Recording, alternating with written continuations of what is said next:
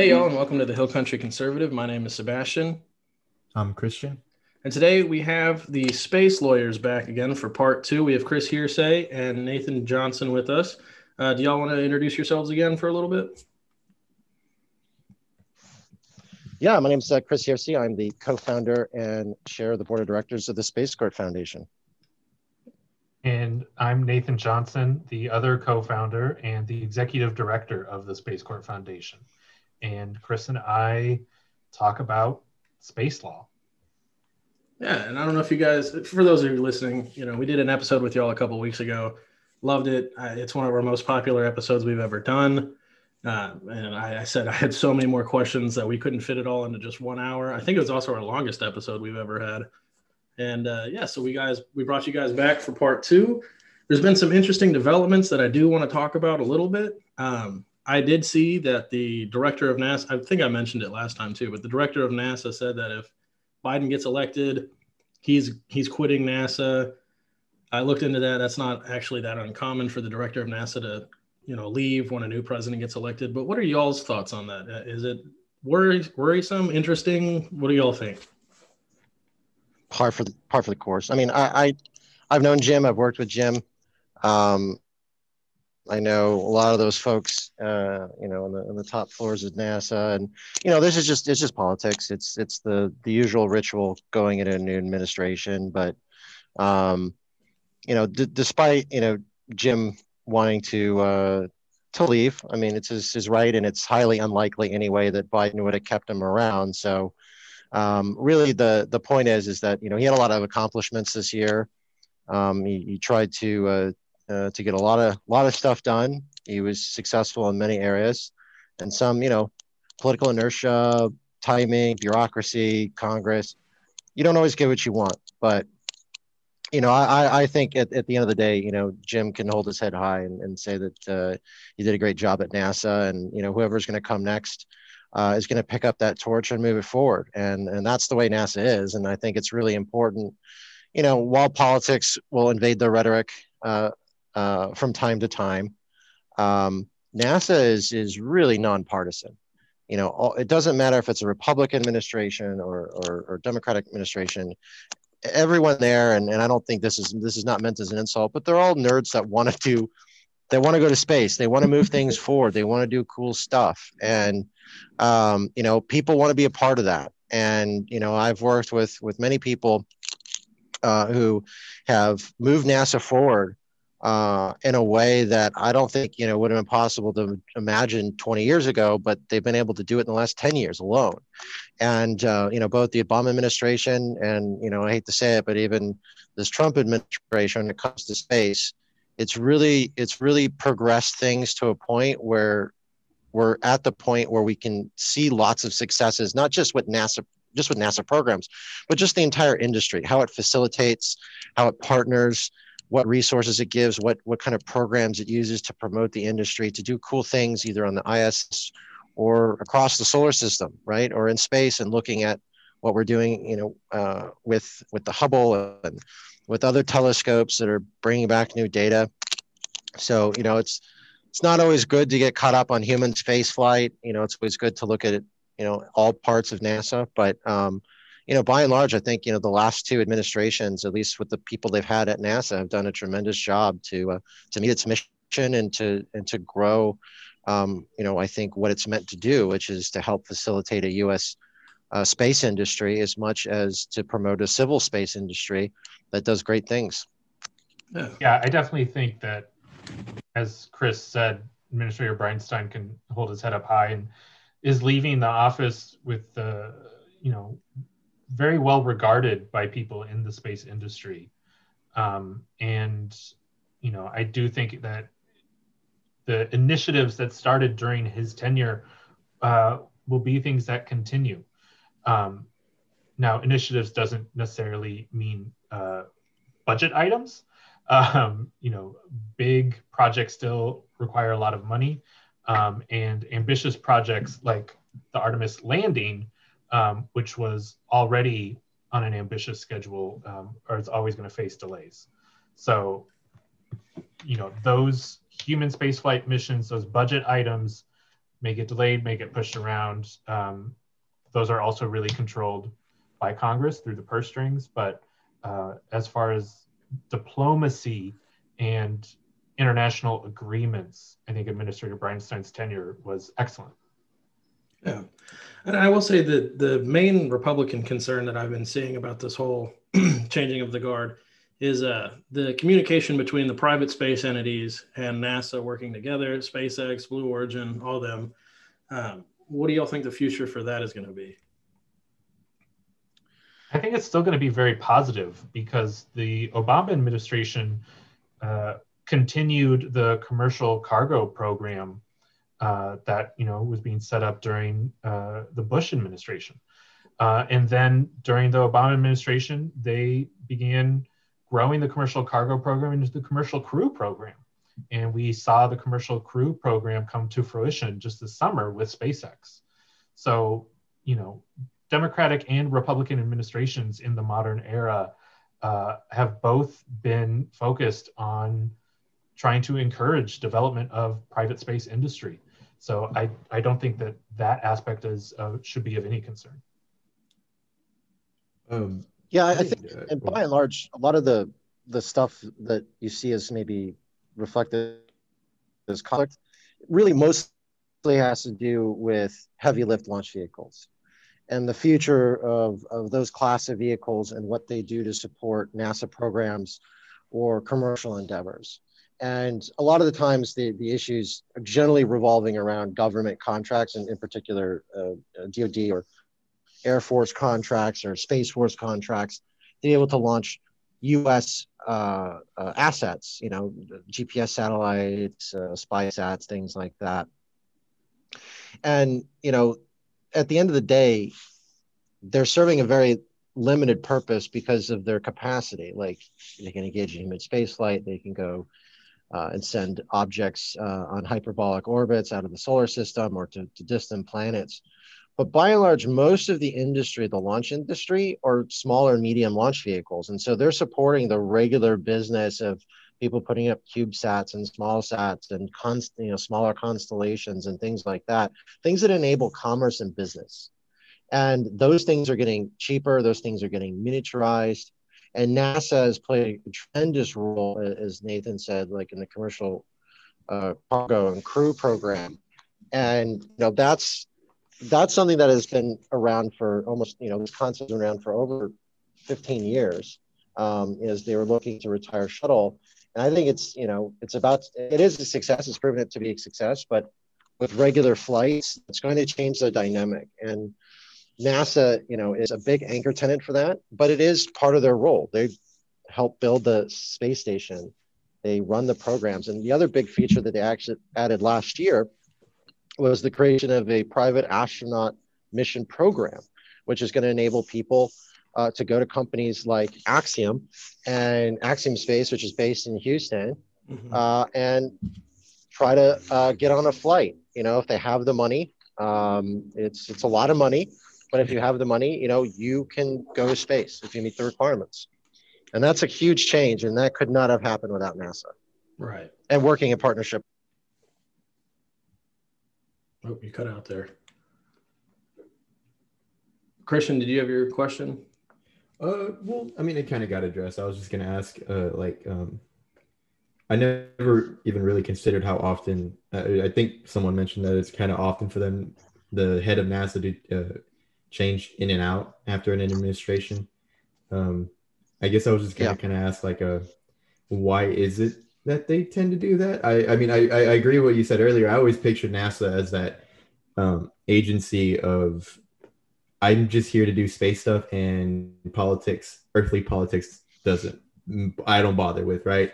You know, I yeah. always pictured them as one of those roll with the punches kind of people or agencies, right? Yeah. So yeah, yeah. You, you got to look at the. You got to understand the history of NASA. You know, when when NASA was first created, Eisenhower picked a guy named T. Keith Glennan, who was a, a huge fiscal conservative, didn't want to spend any money, uh, especially didn't want to spend money on human spaceflight. He thought that was a waste of money. But that view at the time was also shared not only by Republicans but by Democrats. People were highly skeptical uh, whether it was worth the money. You know, you know, one one way you could look at it is it could feed X amount of people versus it could build X amount of bombers during the Cold War. So you know you you really had to have that justification. And what ended up happening was the U.S. kept getting beat to symbolic firsts.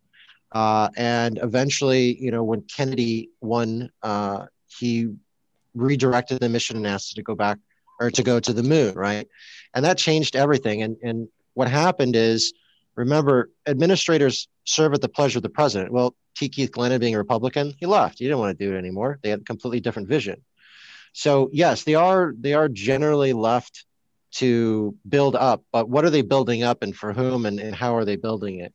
So, you know, after T. Keith Glennan, you had uh, Jim Jim Webb, uh, and he's the one that that basically helped you know birth Mercury and uh, and Apollo and Gemini, uh, uh, along with other, a lot of other different people. But he was the one who, like a Bridenstine, probably was Bridenstine was probably the the the, the last one since Jim Webb, to be a politician that understood Congress because he came from Congress. And Jim Webb had huge relationships in Congress and was able to get the money for what he needed to meet the president's vision, right? And certainly after Kennedy was assassinated, uh, Johnson really, really wanted to, to make this happen before the end of the decade, right? You know, US sending men to the moon. And they achieved that goal. And so what happened is that then Nixon comes into office, and everybody's like, "What's the next big thing?" Well, in this case, there was a there was sort of a, a fight between do we build a space station or do we build a space shuttle?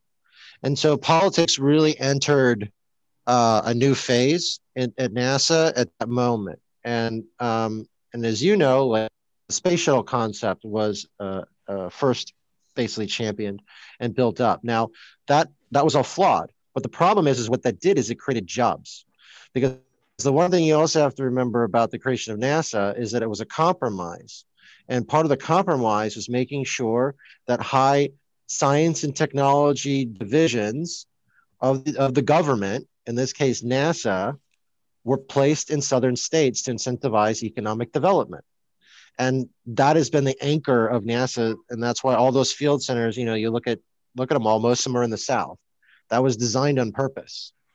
Uh, uh, to a large extent, some of those facilities had previously existed because it used to be an organization called NACA, um, which I believe is the National.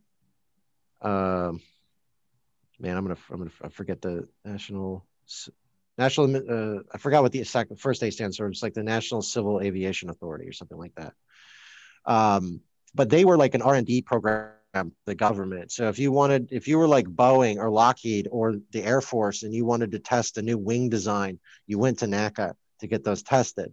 And so NASA became a fusion of a whole bunch of different things. And therefore, because it was a lot of money to run NASA, Congress started leveraging that, you know, with appropriation bills, give programs to this field center, give programs to that field center. And it created a heritage over time where people competed for dollars and congressmen became more and more uh, guarded of, of their districts uh, if they had NASA field centers in them because you could get science money, and that was a really big deal. But then, it, then you have the second problem is look at who built the shuttle, look at all the all the other um, engines and rocket parts and, and, bodies and fairings for for NASA. It was a whole system of companies: Rocketdyne, Boeing, Lockheed, Aerojet, and eventually a lot of them over time uh, basically bought each other up, and then there's you just really basically have an oligarchy, right? Because at that point you have a limited amount of companies that can build these high uh, tech, very expensive, requires thousands of jobs to build thing that is instilled within what presidents want to take up, which is their space policy, right? They want to do the next thing and they want to build on Kennedy's future. But every time they tried to do that, you know, coming out of the 70s and 80s and 90s, didn't really go that far. And the problem is, is that it stalled really quickly in Congress in the late 70s and through the 80s, where Congress just didn't want to spend money anymore. And so that's where you had in the 90s, you have this, this movement towards commercialism. Uh, and then by the 2000s, you had the shift over what are we going to do with the shuttle?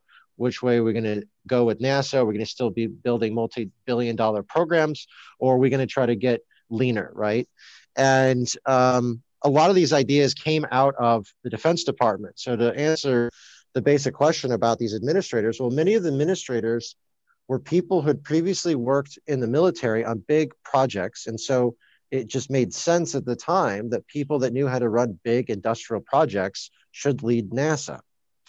But that only led to more acrimony as you had, you know, more and more unrealistic goals set for space, uh, lots of different concepts, and obviously the the shuttle um, then being retired, you know, really changed a lot of the landscape. And so over the last 15 years, you have this really huge uh, commercial push. Now, the one thing, um, the one thing I can say is, uh, you know, politics still invades it. I would say probably up until D- Dan Goldenow, I think he was like one of the longest serving NASA administrators. So that's probably what you have in your mind. But when you get into the W era and you get into the Mike Griffin area, um, you know, things become a little bit more acrimonious between the rise of these commercial actors like SpaceX and Blue Origin and others fighting with ULA and uh, and Boeing and Lockheed for different types of launch contracts. You know, we're talking billions and billions, 5, 10, 15, 20 billion dollar contracts. That's a lot of money. And so they'll deploy whatever they need to get their point across.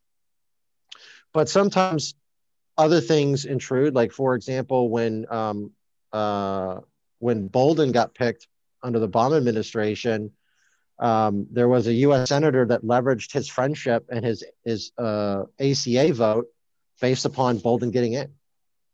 So you know, it, you know, you you can't really have. It's really hard to get anyone to work for long periods of time in Washington to organize these big missions because there's constant political pressures. I mean, just look at at turnover in FBI directors in the last 20 years.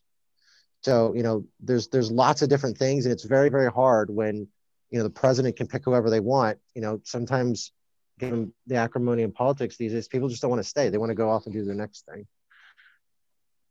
Does that, does that sort of answer your question? Oh yeah, yeah, very much so. Um, yeah, I again like I, I have a brief idea of what I don't want to say NASA kind of gets swept under the rug in any way because you know like it, I, I mean I guess it's um more when they do something big that they kind of pop up into the realm, right? Uh, it's kind yeah. of one of those things that people uh uh wait for something to happen, and uh, I, I wish it kind of would change because I mean, me, I'm not a real big necessarily science person, but I've always been interested in the idea of space and a real big bucket list thing of me. I, I, I hope it's possible. I'm still quite young, is to actually leave the planet. You know, I would love for space travel to be kind of a commodity when I, you know, however old I may be when it does happen. I do want to be alive for something like that. And um, I think you, your explanation uh, is something more people need to hear to kind of get an idea of it because people kind of just expect NASA just to do their things without really giving it much yeah. other thought. You know, uh, well, I mean, I'm sure they do that a lot of other agencies, but um, it, it's very interesting to see how much actually goes into it. And I always thought more on the realm of it just depends on the budget this year, right, or for the next four years, right? That they're very um, uh, budget orientated. I know. I think I'm. If I'm correct me if I'm wrong. I think the Obama administration was pretty harsh on uh, their budget. Well, that was because they were cutting the Constellation program that Bush had teed up. Um, but the problem is, is like, like if presidents want to do something, they need to do it from the beginning. You can't wait till like your last two years in an eight-year term, or even your last year in your in a four-year term. Like you have to get started, which is which is interesting because that's basically what what the Trump administration kind of did. I mean, they had very savvy people running their space policy, um, and they got started like er, like immediately, and and that's actually what what the commercial industry wants to see. I think, in my opinion, because they that's where the continuity needs to be. It needs to be the continuing engagement because there have been presidents because of messaging or whatever. Sometimes, I mean, NASA used to, you know, as wax and wane in its ability to communicate well um, despite it being such a global brand. Uh, you know, they they they were able to, you know, they've been able to move in a, a lot more nimbly recently because, to a large extent, the the Republican Congress has been given that much latitude. and and and there has been i would say even a, a, philosophical shift like even some of the ideas about like property rights and all that like they were always there and there was always more of like a cold war on whether or not we're going to move forward on anything like that. But you know everyone sort of agrees now is the time. You know now is the time. There's lots of different companies you know providing lots of different solutions not only for government for the private sector. And it's it's changing the internet of things as well. And so, you know, NASA, when it engages and, and, and you have an administration that can engage, you know, because they're, two different things, you know, keep in mind, right? So nobody's going to run the way that NASA's been run. Sometimes the they'll, you know, be micromanaged by Congress. Sometimes they'll be micromanaged by the president.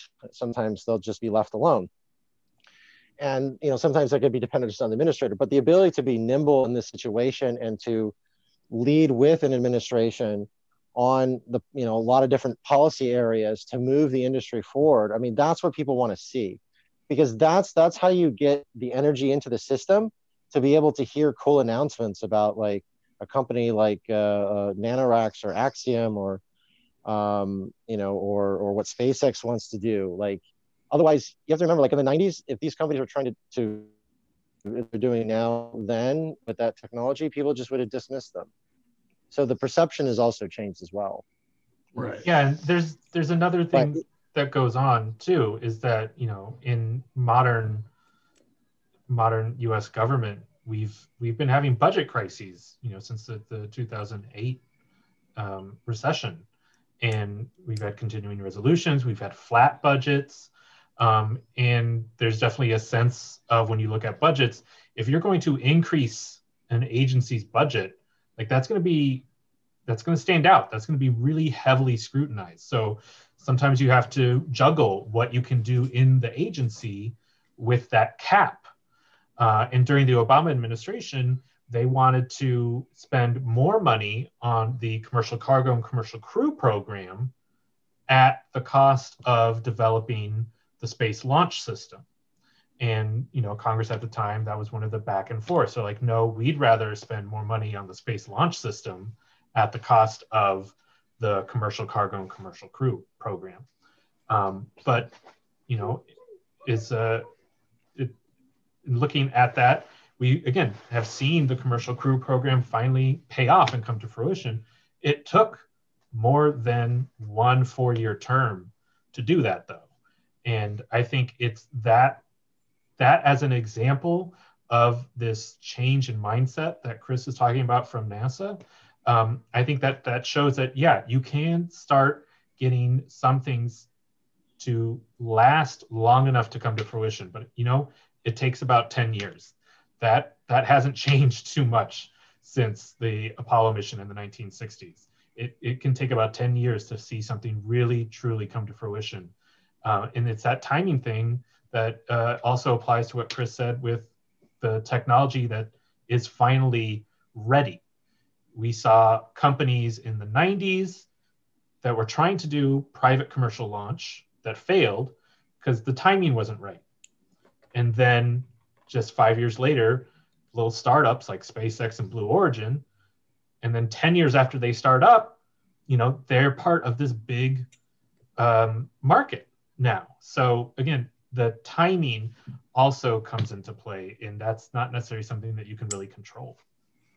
Well, do you think with all the politics involved in NASA, I mean, just just for private entities' sake, you can see more and more private spaceports opening up in the next four to ten years? It's quite possible within the decade, I think. Um, uh, you know the the the the one thing about let's say point to point for example um, you know that's that's something that people are are been talking about for a very long time. Uh, it's sort of like this would be really a great thing to have but is it worth it? You know and and and can you do it regularly you know with enough volume to make it worth it? So you know that is one question. And then the other question is um, you know do we flip the model where you have municipalities, states try to attract businesses like New Mexico did for Virgin, and right. um, rather than readapt the Air Force launch ranges? I mean, you know, Oklahoma, I think, has been looking at a spaceport. Wisconsin has looked at a spaceport. I think Montana, and you know, unfortunately, geographically, there are just some places that are not good to fly from because right. of physics, and um, you know, or or the or just population density. I was going to say but, Oklahoma definitely has its weather issues. like, isn't Tornado Alley like right? But here's, yeah, yeah, yeah. But here, here's the real, the real rub in in that in that question. The real rub is the fact that because you have to generally take off from something like an airport or something near an airport. Um, and so far, most of the, uh, at least the most active um, uh, uh, spaceports, also happen to coincide with some of the most busiest airline routes. Right. And so the increased flight rate is going to send shockwaves through the aviation industry because the air the the launch vehicle gets the right of way. So they close off the airspace. And so then all that aircraft has to divert. So that's time and money to, to airlines, right?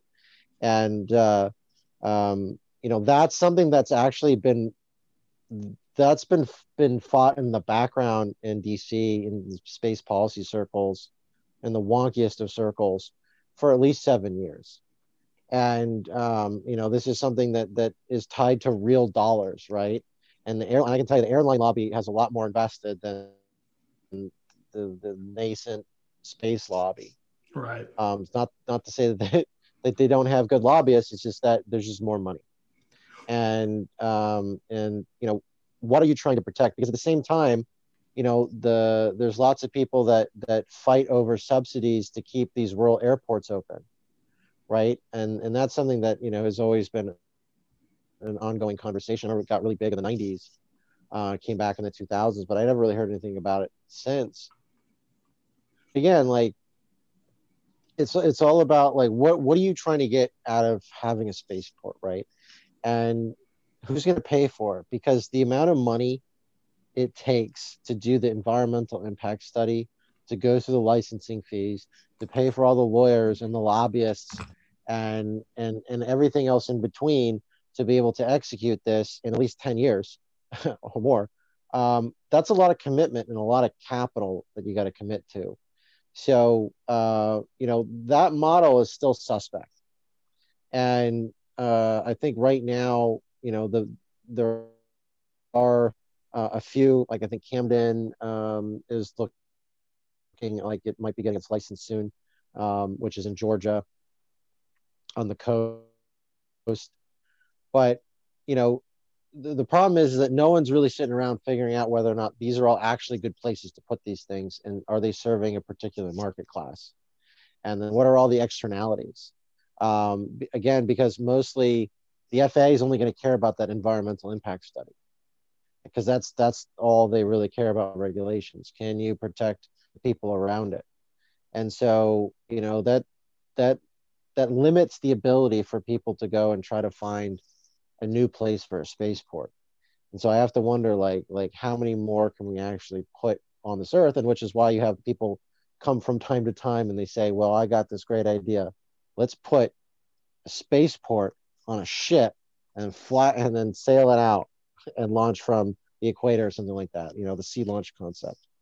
But that that's never really proven to be viable either because now you're limited on your mass class and the the real at least viable economies are, are generally in the class of vehicles that SpaceX uses. Um, and so, you know, it, it becomes really, again, a, a market issue. How many people are launching to that, to that, to those orbits with those mass restraints? And, uh, and so this is where, you know, you need to incentivize the payload areas, right? but then you can see how it all feeds in it because you have more payloads, you have more launches, you have more disruptions in national airspace. National airspace people fight with the, with the space people. Now they want to reduce the cadence, which affects their bottom line. So there's a real tension right now in the policy, and I don't know, and it's not clear how it's going to break, and that's going to drive, I think, any future anyone that's wanting to invest in a spaceport. Right. And I was going to say, I mean, when you talked about the ship, I remember being a kid and they were talking about launching the shuttle off of an airplane, know, taking the taking the shuttle up and then launching it from that. I used to have a little yeah. I used to have a little model. My dad worked in uh, the NSA and then my brother, he uh he interned for NASA for a summer and I just I have a pretty pretty wide space exploration not personal background, but just kind of hearing thing background. But I, I kind of want to get back to, I mean, he, clearly the Space Court Foundation, y'all are lawyers. Uh, I, I want to get into a little bit more of the legalities of, uh, and I know you touched on it, but of private spaceports. What administration would control it? Uh, local laws, would they have jurisdiction over federal laws, things like that? What are y'all's thoughts on that? Well, I mean that the the first part of your question, you know, who's going to have jurisdiction over spaceports, and that's going to be the FAA. Um, not just because you know airports and planes, but because of the FAA's Office of Commercial Space Transportation. Um, that's an office that uh, is primarily concerned with the spaceports and the private launch vehicles.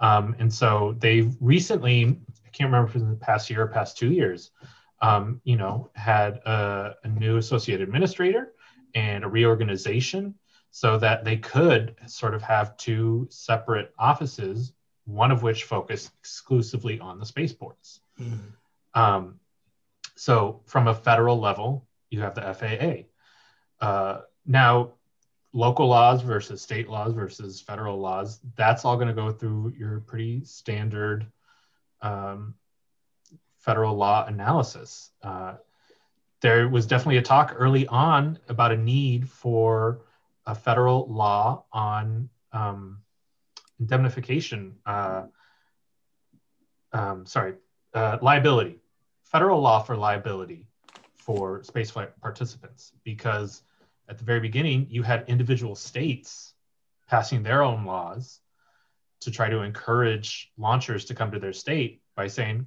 if you launch from our state, our state law will not hold you liable for, you know, the death of any of your spaceflight participants. Well, that sounds great, but then all of a sudden you have a patchwork of laws across the whole country uh, that affect people differently depending on where you launch from. So there was a push or talk about having a federal law to preempt all of those state laws on that matter.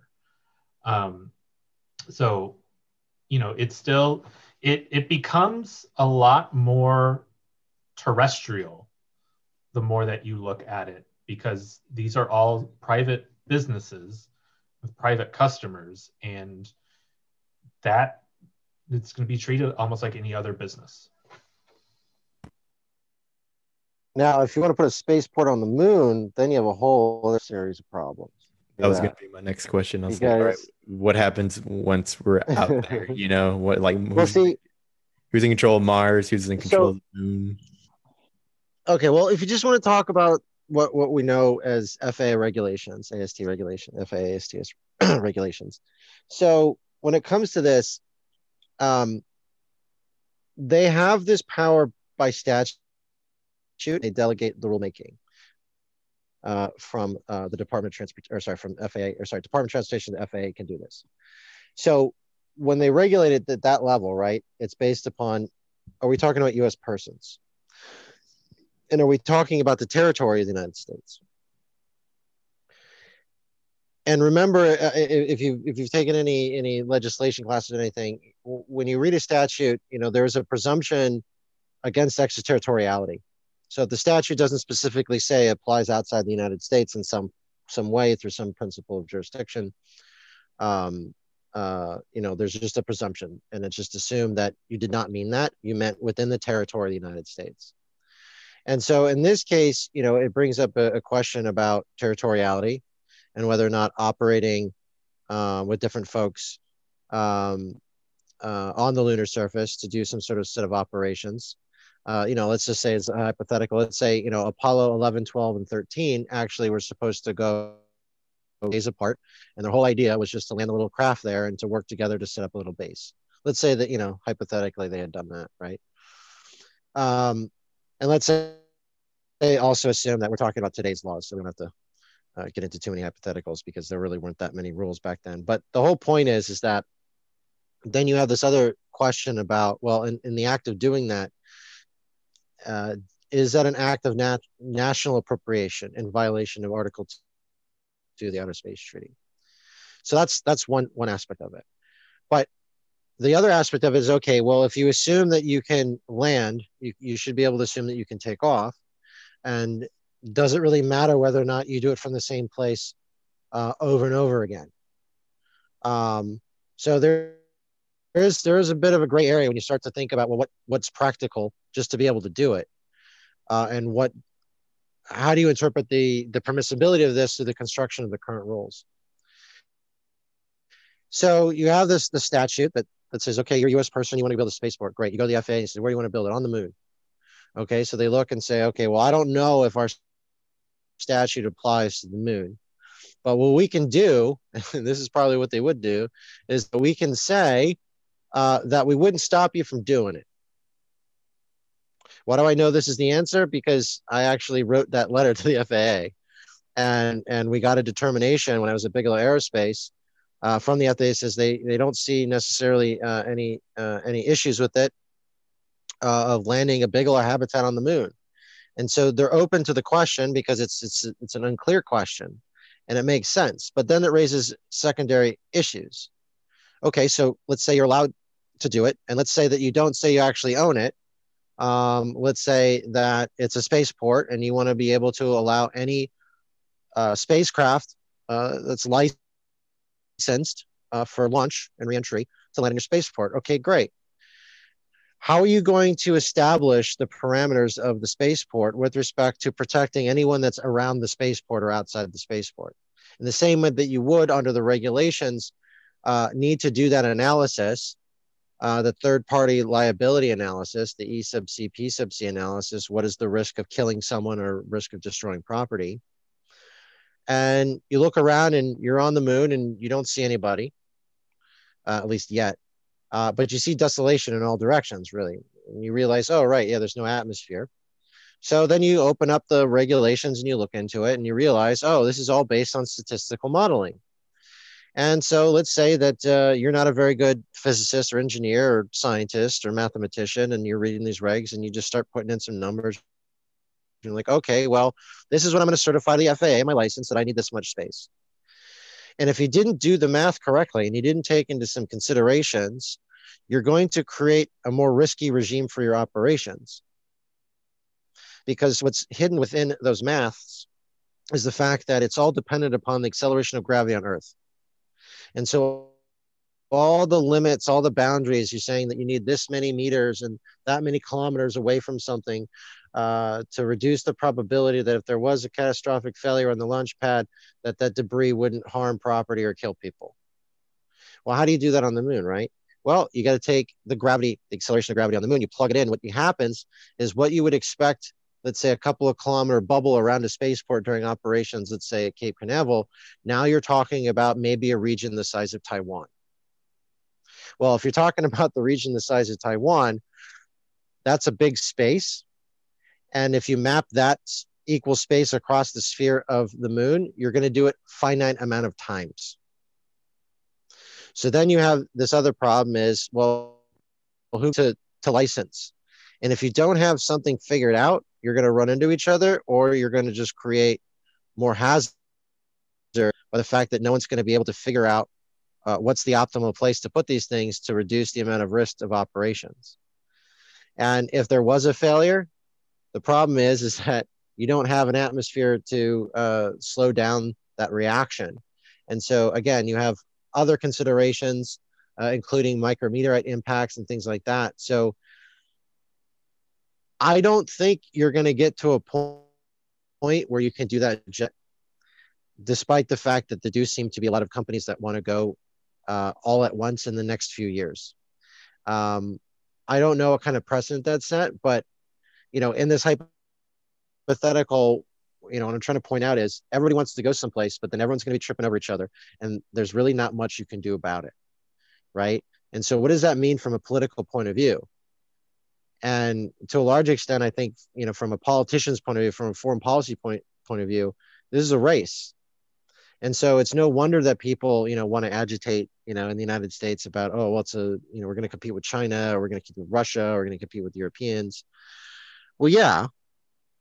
But how you conduct yourself is going to going to be the driving force of whether or not you can set up a safe system to be able to establish spaceports and do cool stuff on the moon. Yeah. Yes that's what uh, my, my follow-up to that would be regulation of the laws.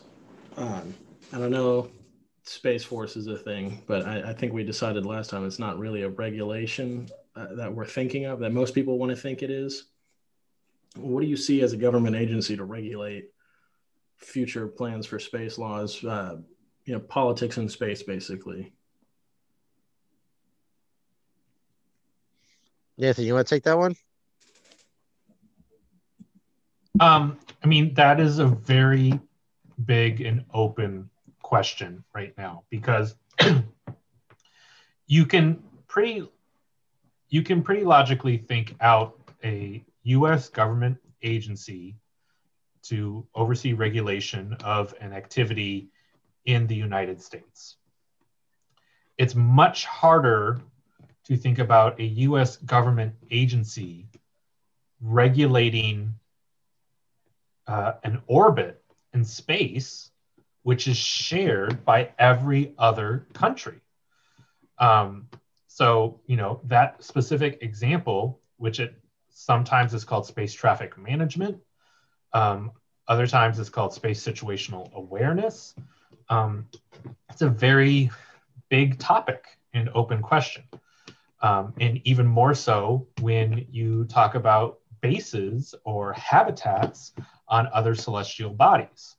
Um, you know, inside that habitat, uh, it's clearly US law. Um, but what agency should be in charge of regulating those habitats in other worlds? Because if something inside that habitat causes a disruption outside, or if some other country's habitat causes a disruption to the US habitat, all of a sudden you have an international issue as well. Uh, so we're not there yet. And I have a feeling that people aren't really going to want to overly regulate that ahead of time. Um, you know, there's one of my professors said early law is bad law. Uh, you don't want to prescribe a solution to a problem that you really don't know what the outline of that problem looks like. So until then, uh, and what we've been doing for the past 10 years or longer is private space industry has been trying to work within the agencies that do exist. So, as Chris said, Bigelow Aerospace asked for a determination from FAA AST that existed at the time and sort of tried to fit their business model within that. Um, the other thing I want to say though is FAA AST is a an interesting example because in the past year, there was a push to elevate the office. So the Office of Commercial Space Transportation is under FAA, which is under Department of Transportation. Um, if they elevated that office, then it wouldn't be under the FAA anymore. It'd be directly under the Secretary of Transportation. But that reorganization uh, was not passed. And so that office has not been elevated yet. Um, but you can sort of see between that office and the Office of Space Commerce and the Department of Commerce, um, there are multiple places in the US government that could and are interested in uh, trying to help regulate more, uh, more spheres of activity in space. Yeah, and, and, and also add that, you know, it depends on what, what, what are you trying to achieve with your policy? Are you trying to deter people from doing things or are you trying to facilitate?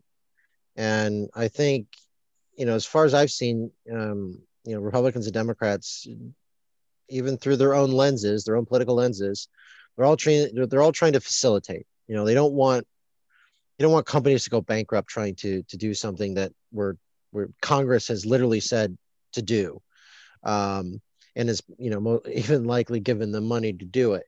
So uh, you know it really is uh, an odd political balance, and sometimes you know it, it really isn't even Republican Democrats. Sometimes it's just personal personalities. Um, you know, sometimes you get people that are very enthusiastic about space, and then other people that just think this is all bullshit.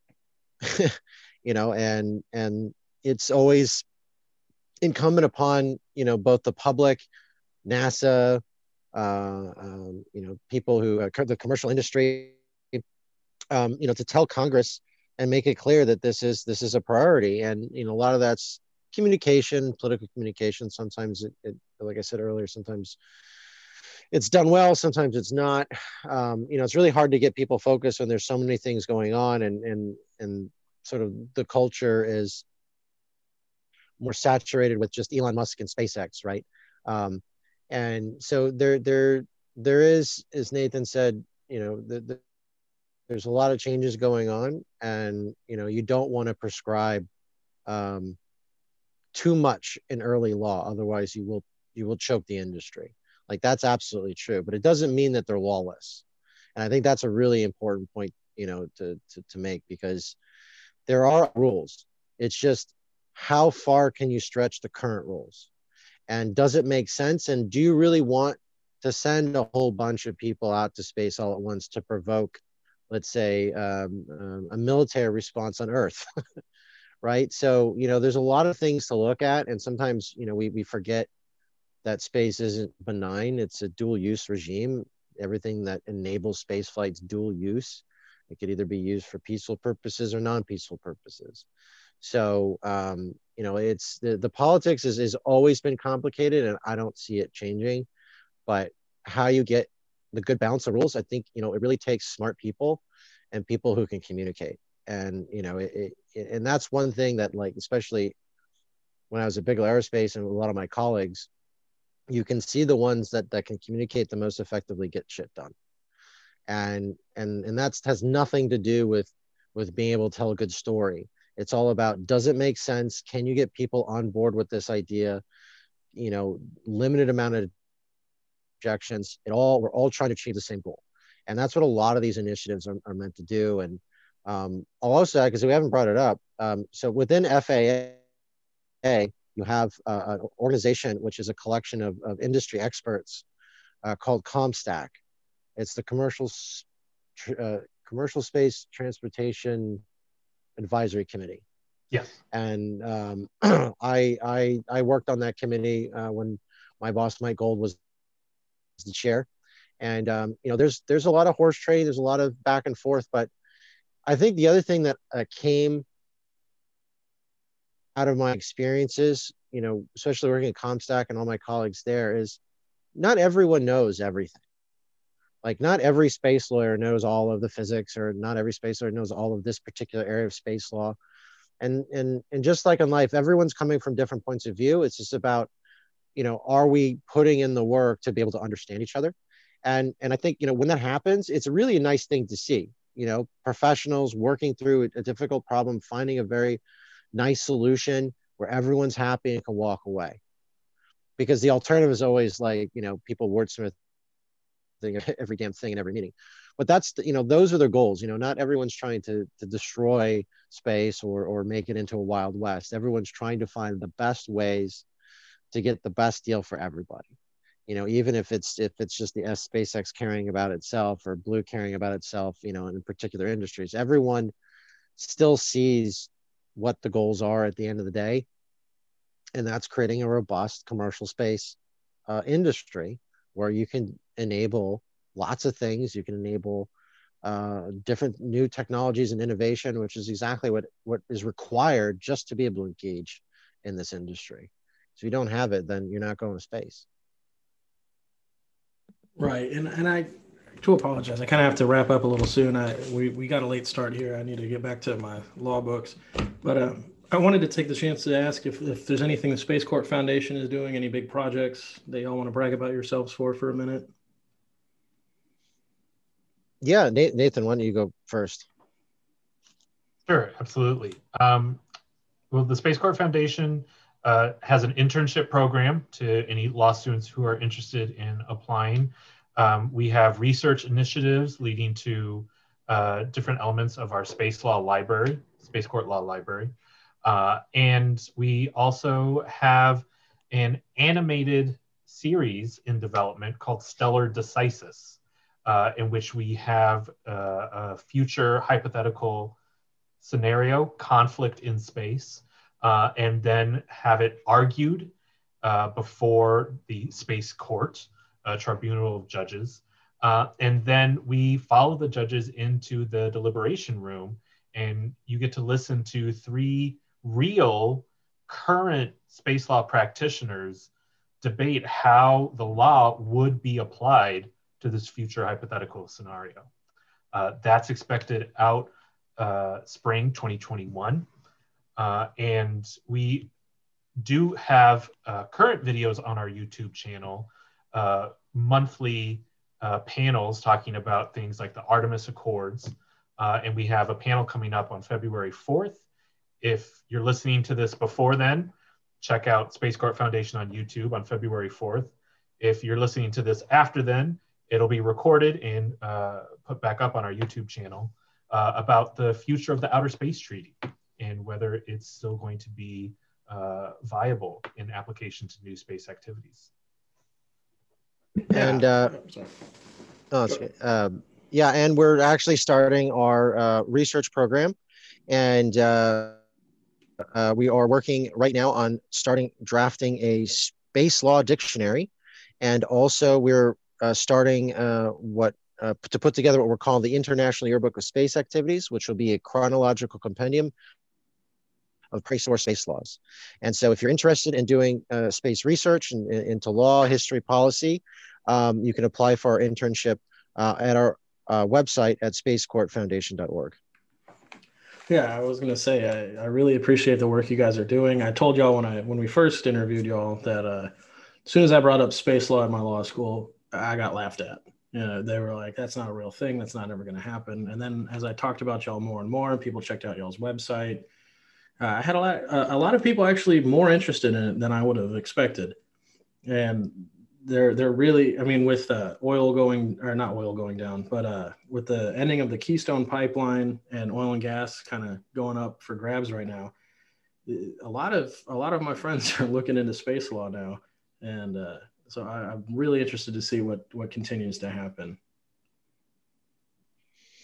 Yeah i think there's there's going to be a lot of changes. I think there's going to be a lot of opportunities. Um, you know whether whether or not you you go into uh, space law as a corporate counsel or a lobbyist or or a hill staffer or working for an administration um, you know these there is a there is a lot of energy and a lot of movement a lot of money a lot of capital a lot of a lot of different things moving towards a very interesting future for you guys um, and uh, hopefully it all translates into jobs um, I, I, I think given given what i've seen in my career over the last 10 years uh, compared to the 10 years before that, um, there's a lot more opportunities now to get into the space world. Um, and uh, uh, a lot more companies. There's there's uh, a lot more diverse set of companies doing a lot of different things, a lot of startups. So there's lots of paths into the industry. Um, you know, if you go and, and become a space lawyer, people are going to want your expertise. Yeah, yeah. And I thought it was funny that one of the professors I was talking to, uh, when I said I was interested in space law, they're like, "Oh, you're going to do government contracts then," and I was like, "No, it's a little bit different now."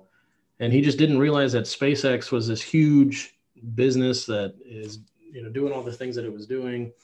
Um, and he, for some reason, thought that SpaceX was like a subset of NASA doing its own thing. no. it's just it's really interesting, and y'all. I, I love that y'all are getting the word out there and uh, yeah, Christian, do you have any last last points? Um, I mean, I mean, we we probably need another whole hour. I'm still very like, I I, I want to get more into it too because you know there's definitely a lot of things I want to know, but I also have kind of gone from way off talking like it's probably we probably won't know until it happens, which you know is pretty uh you know kind of lame. But you know those uh, that would that should mean more of people should probably be more involved in space also. Maybe we have an idea of uh um of how to have things kind of set up and running before we go up there. You know be kind of lame if world war three starts because we all wanted the same asteroid yeah.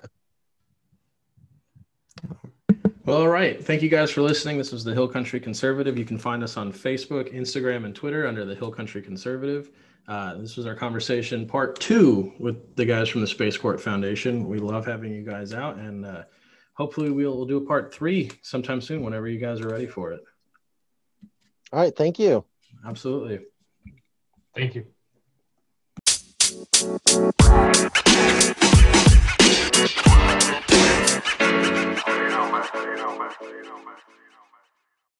Oh, thank you.